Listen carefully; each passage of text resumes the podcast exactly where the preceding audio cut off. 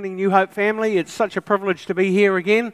It's been a while since I've uh, been up in Auckland, but I've spent the last week with 150 children at my twin brother's uh, children's Bible ministry camp at Raglan, which is such a privilege. Uh, for those that don't know me, my name is Pat, and I'm Pastor Ian's younger brother. We're the three brothers. I have a twin, he's the ugly one. No, just kidding. And uh, I run a ministry called Amped for Life, which my wife and I founded in 2002, uh, basically. And if you want to know more about that, there's some brochures at the back table. Uh, I'm often invited to go into various schools throughout New Zealand to challenge students to think about the decisions they face in regard to their life choices. We address topics such as drugs and alcohol, at risk decision making, and the importance of getting an education, creating good habits, whereby making a more positive path for their future. As you know, in today's world, there are incredibly complex issues our young people have to negotiate. And my passion is to really get in there and speak from the heart and a life of experience to stand at the top of the cliff, so to speak, and warn them about the potential dangers they face. This ministry was birthed as a result of being caught up in a cycle of addiction myself for 18 years. And in 1995, uh, I ended up overdosing three times which was nearly fatal. In fact, I clinically died three times. Too much to talk about today. Uh, if you ever want to hear my testimony, you can email me and I can send a, a video file to you. So uh, that was me in 1995. The photo on the left, the, the photo on the right was a passport photo. Probably not the best picture to travel overseas. But uh, in that moment, uh, desperate and broken, I reached out to Jesus he came into my life and set me free from my addictions, my sin, and myself. And as a result, I've never, never been the same. How can you be? If Jesus truly touches your life, you can never be the same. And uh, Pastor Ian and my twin brother Mike and Kimberly and my mum would have testified to the impact that Jesus had. So, uh, God rescued me, redeemed me, remade me, and now all I want to do is just give my life back to Him. Why? Just because. I can never repay Him for what He's done. He changed me and set me free, and so I want to give. I want Him to have my life. I made a promise if He could help and forgive me, I would serve Him for the rest of my days. 24 years on, we continue to try and honour that commitment. So today I want to share with you a sermon which should challenge us to put into practice those things we read in His Word. Uh, the scripture says, But be sure that you live out the message and do not merely listen to it and so deceive yourselves. The wonderful thing about the gospel and the Word of God is this that it's applicable. That unless we put into practice and outwork those principles and those things that we learn, it's merely words. Words don't change people application of words, and that message does.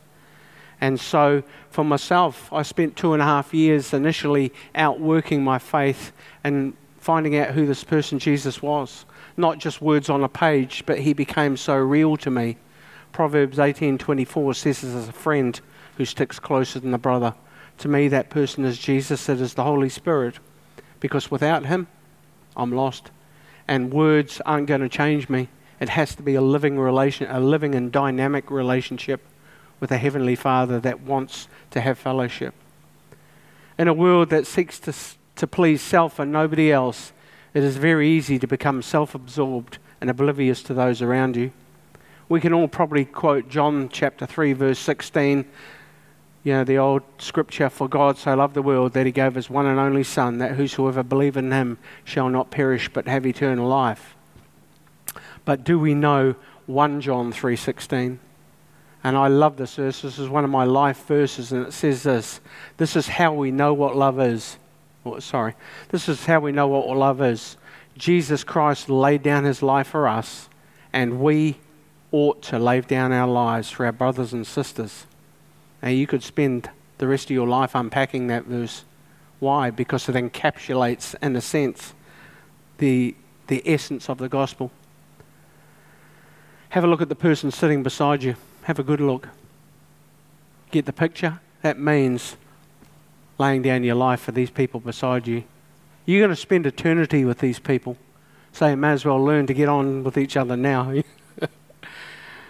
One of the key things which I've observed in the life of believers that have matured in their faith, is their willingness to assist and minister to the needs of one another.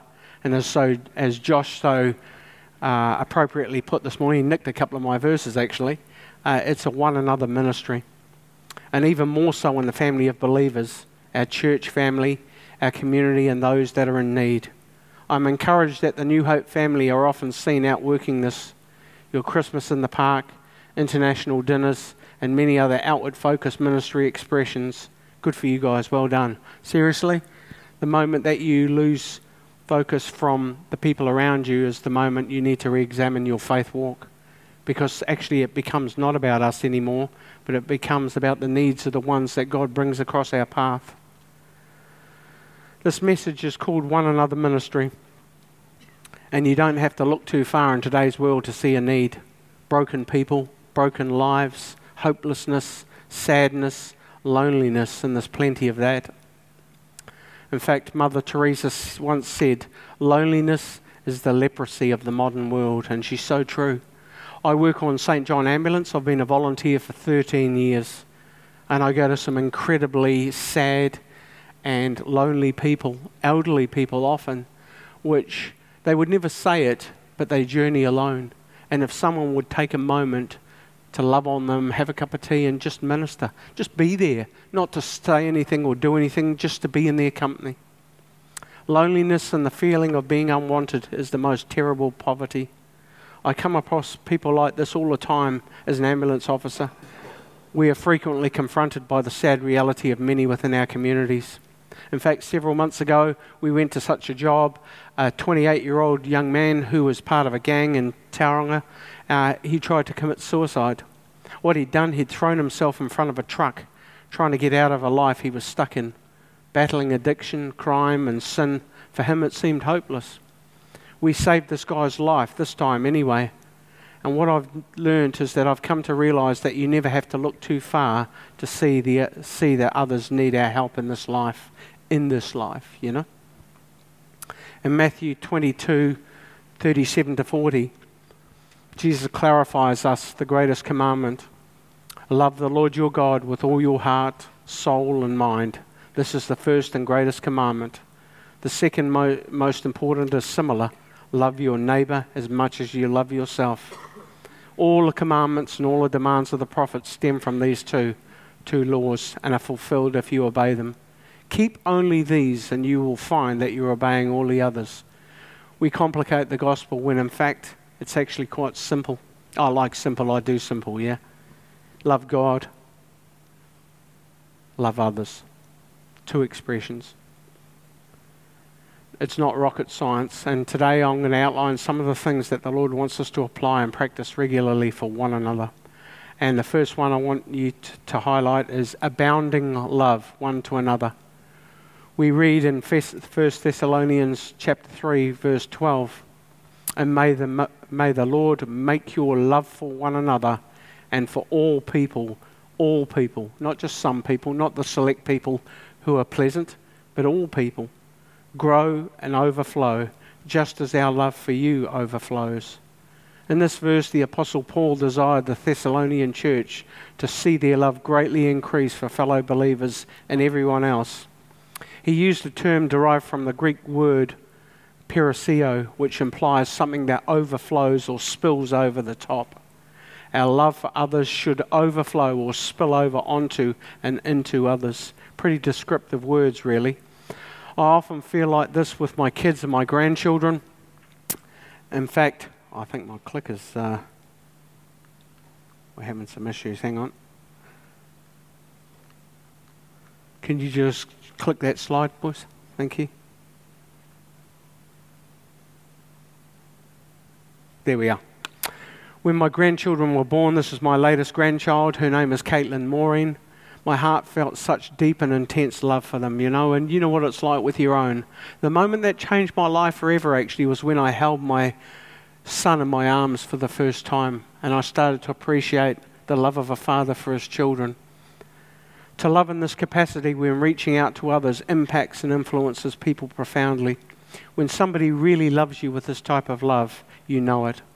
It's tangible, you can feel it. Years ago, I met a guy called Bob Rayner, who was a chaplain of Mount Eden Prison. And when he met me, I was a mess.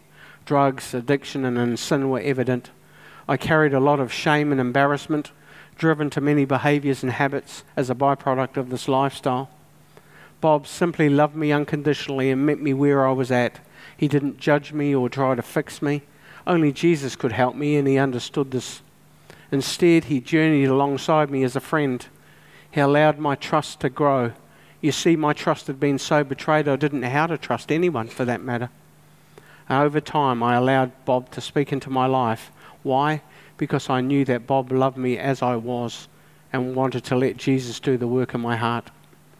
As Christians, we should love one another also and also love the lost. Our love, whoops, our love should for them should spill over and overflow to those people he brings across our path. Jesus loves the lost, and so should we. A few years ago, I had a guy call me and ask me if I could write to his nephew Adam. This boy Adam was in prison for numerous, numerous criminal offences. Knowing of my story, he wanted me to write in the hope that I could somehow help him. This boy was a stranger to me. I knew nothing about this kid. I felt like I had nothing to offer, but I sensed the Lord just gently nudging me to reach out and extend love to him in spite of not knowing what to say or do. I simply wrote a letter to encourage him, and he responded a couple of weeks later, and I saved this. And this was from one penned letter to a complete stranger. Hi, my friend Pat. I thank you for helping me, this complete stranger, find his Lord and Saviour. I have found Jesus. I asked the Lord to forgive me of my past and told him how foolish I am for not opening the door. My God had been knocking on all my life sooner. I've not only opened that door, but I've torn it off its hinges. And you know what? Out of one step of obedience, a soul was saved. I continued to write to this guy for some time, and I'm so glad that I stepped out in that simple nudging that the Lord prompted me. And how often have we sensed the Lord wanting us to do something or minister or reach out to somebody and we've sort of deflected it and gone, no, no, that can't be. And why? Because of fear? Because you feel like you're stumbling or awkward or it, it doesn't feel natural and it never does. But I promise you, if you function out of that little step of obedience, God will open up opportunities for you all the time to make a difference to one and another. I didn't have the capacity to love this guy, but the Lord created in me an empathy to speak life and truth to a hurting soul, which leads me to my second one another point. Uh, yep, have compassion for one another. Finally, all of you be of one mind, having compassion for one another, love as brothers, be tender hearted, be courteous, not reviling evil for evil or reviling for reviling but on the contrary, blessing. Why? And this is so awesome. Knowing that you were called to this, number one, and that you may inherit a blessing. When you do that, you inherit a blessing from ministering into the lives of others. Peter commands us to love as brothers love each other. In other words, a family kind of love. Of course, siblings always don't like each other. Me and my brothers, when we were young, used to scrap like cat and dog. But when it came to it, we pulled together as brothers and we had this lifelong bond. And even now, I'm blessed that I have brothers that I'd do anything for, I'd lay down my life for, and we have that wonderful relationship. In other words, a family kind of love. But for the most part, they are committed to each other above those outside of the family. Christians should carry that commitment to other believers. You see, it's easy to love those who love us, but true faith loves the unlovable. I was living at this drug rehab called Bethel House, and I spent two years at this place. One day I sensed, and this was these crazy sort of divine assignments that the Lord would send me on. One day I sensed the Lord wanted me to do something really quite bizarre, and he, I felt him telling me to go down to this town called Kopi, which is in Whakatane, and check my EFTPOS card. And I said to him, Look, I know what's in there. There's $2.87. I, I know. He just said, do what I've asked. So I jumped on my motorbike and I rode down to the machine, put my card in the machine, $2.87. I'm standing there in the middle of the street going, see, I told you. And he said, be quiet and look across the road. And I looked across the road, and in the alleyway of this bank was a figure, a, a large figure, big Maori guy, covered in tattoos. He was six foot three, full facial tattoos, mongrel mob. And I felt like the Lord say, I want you to go and, over and tell him how much I love him. And I, uh, I'm not going to do that. He'll rip my head off. And I felt like the Lord say, as you cross the road, I'm going to give you a strategy on how to speak to this guy. And I'm thinking, this is crazy, as you often do. So I walked across the road, and as I'm walking across the road, I felt a $2 coin in my pocket. And the Lord said, What's in your hand? And I said, A $2 coin. He said, Exactly.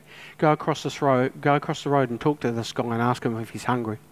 So I walked across the road, I spoke to the guy, gave him the old eyebrows, and I said, Hey, buddy. I said, What's the matter? I said, You're living on the street? He said, Yeah. He said, Me and the missus have had a big set too, and I'm, I'm living out on the road. I said, Are you hungry? He said, Yeah, I am. I said, Wait here, I'll be back in a minute. So I raced down to Macca's two 95 cent burgers, put them in my bag and took them back, and I handed him two burgers. I said, I fed your stomach. Now I need to tell you something.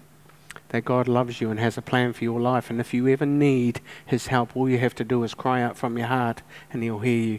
And then I sense the Lord say, Now, right, get on your bike. I've done, you've done what I've asked you. Now go.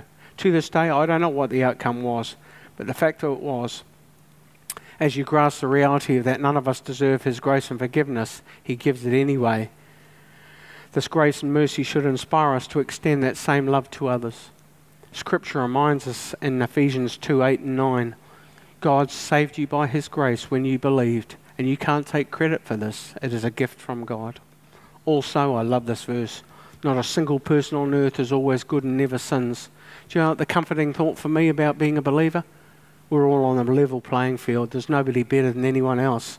You think you're better than me? Actually, you need to re examine your life because all of us are saved by His grace and grace alone. And I understand that every day. You see, I'm no better than anyone else here. I'm just a follower of Jesus who is on a journey of becoming a little bit more like Him every day. I think at times we're quick to forget how much He forgives us, unlike the woman caught in adultery. The lady knew how much she'd been forgiven. The revelation of his mercy to her was profound. And in fact, in Luke 7, verse 41 to 46, Jesus expounds on this. There were two men who owed money to a moneylender. Jesus began. One owed 500 silver coins and the other owed him 50. Neither of them could pay him back, so he cancelled the debts of both.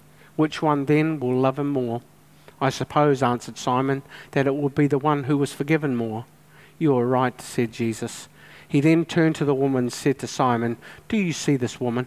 I came into your home and you gave me no water for my feet, but she has washed my feet with her tears and dried them with her hair. You did not welcome me with a kiss, but she's not stopped kissing my feet since I came. You provided no olive oil for my head, but she has covered my feet with perfume. I tell you then, the great love she has shown proves that her many sins have been forgiven but whoever has been forgiven little shows only a little love. Then Jesus said to the woman, Your sins are forgiven. You see, having a revelation of grace and forgiveness in your life should create in you the same compassion and empathy for others. I know it certainly did for me. Every day I stand in front of the mirror and I'm reminded of what He set me free from. One who has forgiven much loves much. When I lived in Whakatane at this Christian rehab, I was asked by a mate who was a policeman to come down to the station and offer one of the prisoners, he was a glue sniffer, an opportunity to come and live at Bethel House, the same rehab. He politely declined. Instead, he asked me to drop him off at the edge of, a, edge of the bridge as he was going to hitchhike back to Auckland. He was very effeminate in mannerisms and his movements, obviously a homosexual and barely, barely surviving in his destructive lifestyle choices, using glue and other substances to his pain, mask his pain. He stunk from not showering properly, and he had a glue beard, which is often a common thing with people that sniff glue. And uh, as we were driving to the end of town, I felt the Lord gave me a word of knowledge for this young man regarding why he'd got into that lifestyle. He also prompted me that I needed to get out of the car and hug him, physically embrace this fella. Well, I started protesting and manifesting at the prospect of having to touch this dude, but the Lord reminded me again of his unconditional love for this young man. As we pulled up to the side of the road, I began to share with him the word that I felt the Lord had revealed to me regarding his life and the reasons behind his choices. He started to weep, and in that moment, the love of God invaded my car. I simply expressed to him that no matter how far he felt he'd fallen, there was nothing that God's love could not heal or set him free from. You see, love doesn't bring an agenda, it simply gives. I got out of the car and walked over to him and embraced him with a father's heart and love. He held me tightly and sobbed on my shoulder, and in that moment, I truly believe he felt the love and the grace of God.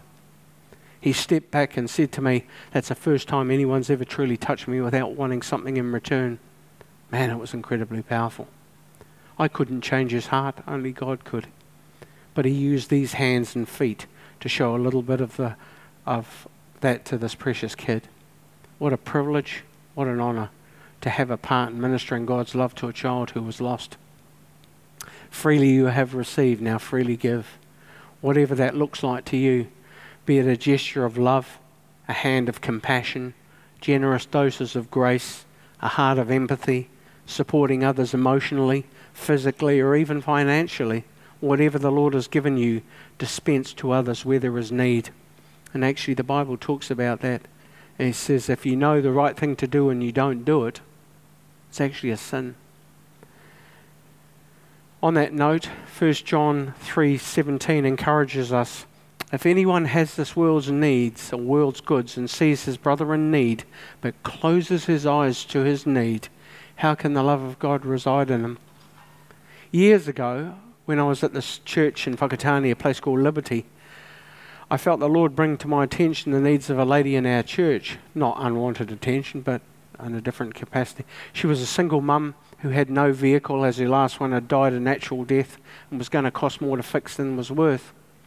And I sensed the Lord was prompting me to put a little bit of coin aside. Don't get me wrong, I was still tithing, but I was able to give extra over and above to put a little aside over a two year period to save up to contribute towards buying this lady a car.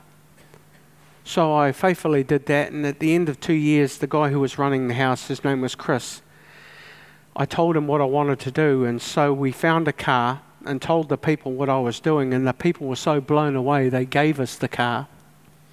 And it turned out that the lady had no carport for her car to punt, so I was able to use the money to build a carport so that that lady could not only have a vehicle but have a place to store her vehicle as well. To this day, that lady has never known where that money came from, and the Lord blessed her and answered a prayer that she'd been faithfully seeking Him for. Verse number three, point number three bear one another's burdens. Galatians 6 1 and 2. Bear one another's burdens and thereby fulfill the law of Christ. Actually, another version reads, carry one another's burdens. And that is a big ask in itself. Carry one another's burdens, and in this way you fulfill the law of Christ. The New Living Version, New Living Translation version exhorts us to share each other's burdens. Paul is giving instruction to the Galatian Christians about how to live with each other as Holy Spirit powered people in Christ. In the previous verses, if you look in your word, he told them that when somebody is caught in sin, others should step in to help restore that person to walking by the Spirit again. We should restore those caught in sin with gentleness and humility, and we should help to carry each other's burdens. Unfortunately, how many times have we seen the opposite being demonstrated? No grace, no mercy, throwing somebody under the bus without giving any chance for restoration or reconciliation. Sometimes our self righteous opinions of hastily making judgments on somebody else's sin and brokenness without knowing any, anything of that person's story. What I've found over many years of ministering to others is that there's always a reason which motivates the behavior. Doesn't make it right, but it makes it understandable. I'll give an example. I was uh, I work in uh, Mount Maunganui College. I do one-on-one counselling with students that are identified with behavioural and drug issues and all sorts of other things. One day I was given a 14 year old student who was labelled by a principal uh, a loser, a troublemaker, a thief, and a liar. And this principal was quite overt in saying that and uh, put in the too hard box. In that moment, feeling inadequ- inadequate and hopeless, I sensed the Lord say, Have a chat to him. So I said to the principal, Look, give me the kid and let me talk to him. He'd been in trouble for petty crime, theft, and playing up at school, truancy, and all sorts of other issues. So I asked this young man, I said, Why are you doing what you're doing? He said, Do you really want to know? I said, Well, that's why I'm asking. He proceeded to tell me how his mum was a prostitute. She was addicted to methamphetamine.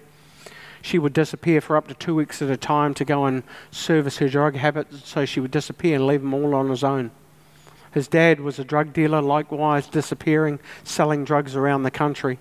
So he said to me, Do you know what I do? He said, I go out and I commit crime, I break the law, I get into trouble, so that somebody I trust in authority, being the police, will make me feel safe again until my family come home. I went, Wow. Has anyone ever bothered to ask you this? He said, No, sir. He said, They're too busy putting a label on me and putting me in the too hard box. Do you know what? I don't want to get into his head. My head's bad enough. But if I shut up and learn to listen with the compassion and heart of Jesus, often the reasons of a person's choices will become evident. And hopefully, I can journey with them for a while and point them to Jesus and offer some practical tools and solutions along the way.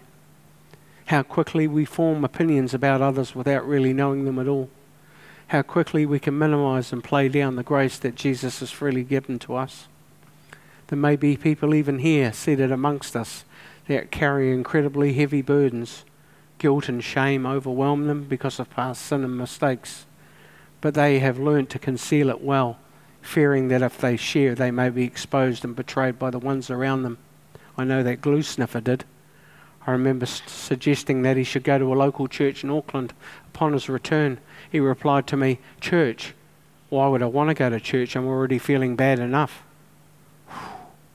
Valid point, really.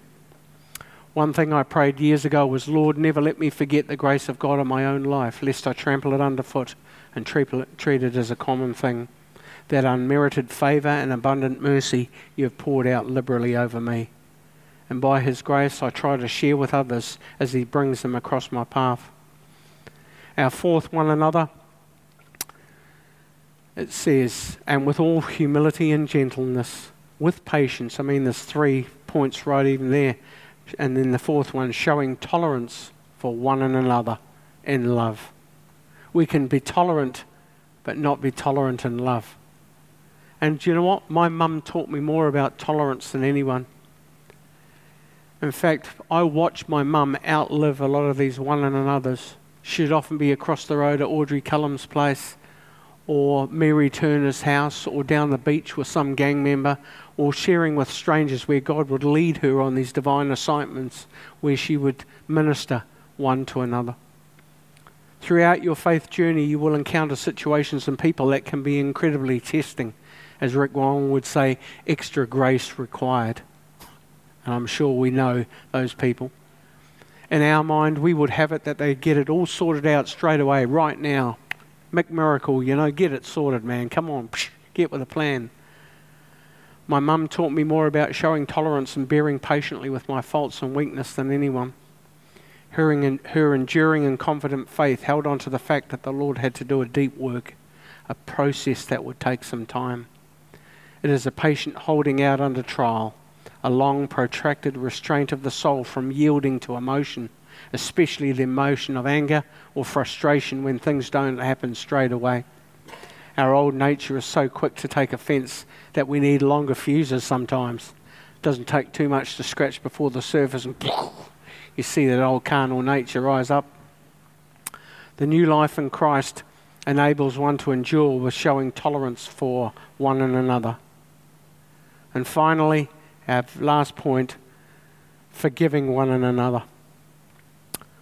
Instead, be kind to each other, tender hearted, forgiving one another just as God, through Christ, has forgiven you. And this can be a tough one by default. We will hurt, hurt each other. It's a nature of humanity. We're broken humanity, and by default, we will. It's not intentional sometimes, it is a byproduct, and we're in a process of becoming more and more like Christ.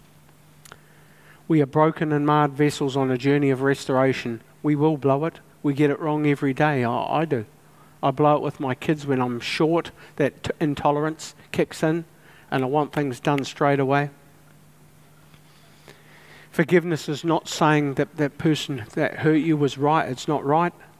It's not saying they were right. Forgiveness is not condoning their behavior or actions for what they did that was wrong. Forgiveness is firstly a decision of the mind to choose to lay down the hurt and offense and give it to the one who can forgive. Unforgiveness will cause resentment, and resentment will cause bitterness and hatred, which will eat you up and consume you from the inside out. So, would you join me today by taking that first step by praying? If we just close our eyes and bow our heads, just say this in your mind God, I lay this hurt and unforgiveness down for anyone that may have hurt me. And Lord, I willingly release and let go of that hurt by putting it into your hands. And Lord, I release it to you today in Jesus' name. Give me the grace to continue to lay it down, not that we condone or endorse that behavior where we were wronged, but we give it to the one who can forgive. And we make a willing choice to do that today so that we can be set free from bitterness and anger and resentment and they can be set free to allow the healing process in their lives to work as well. So, as we've heard and read today, our faith walk includes one another in many aspects of our lives, both in the body of Christ and to those that He brings across our paths. Let us be one who are doers of the word and not hearers only. Let us be those who live out the message. Love gives at the expense of self for the benefit of others. There are approximately another 59 one another scriptures in the New Testament. So, at some stage throughout this week, if you'd like to get a copy of those, I'll, I can email a, a copy of that to Pastor Ian or, Kimberly, and uh, if you want to go a little deeper. So, in closing, blessing and thanks.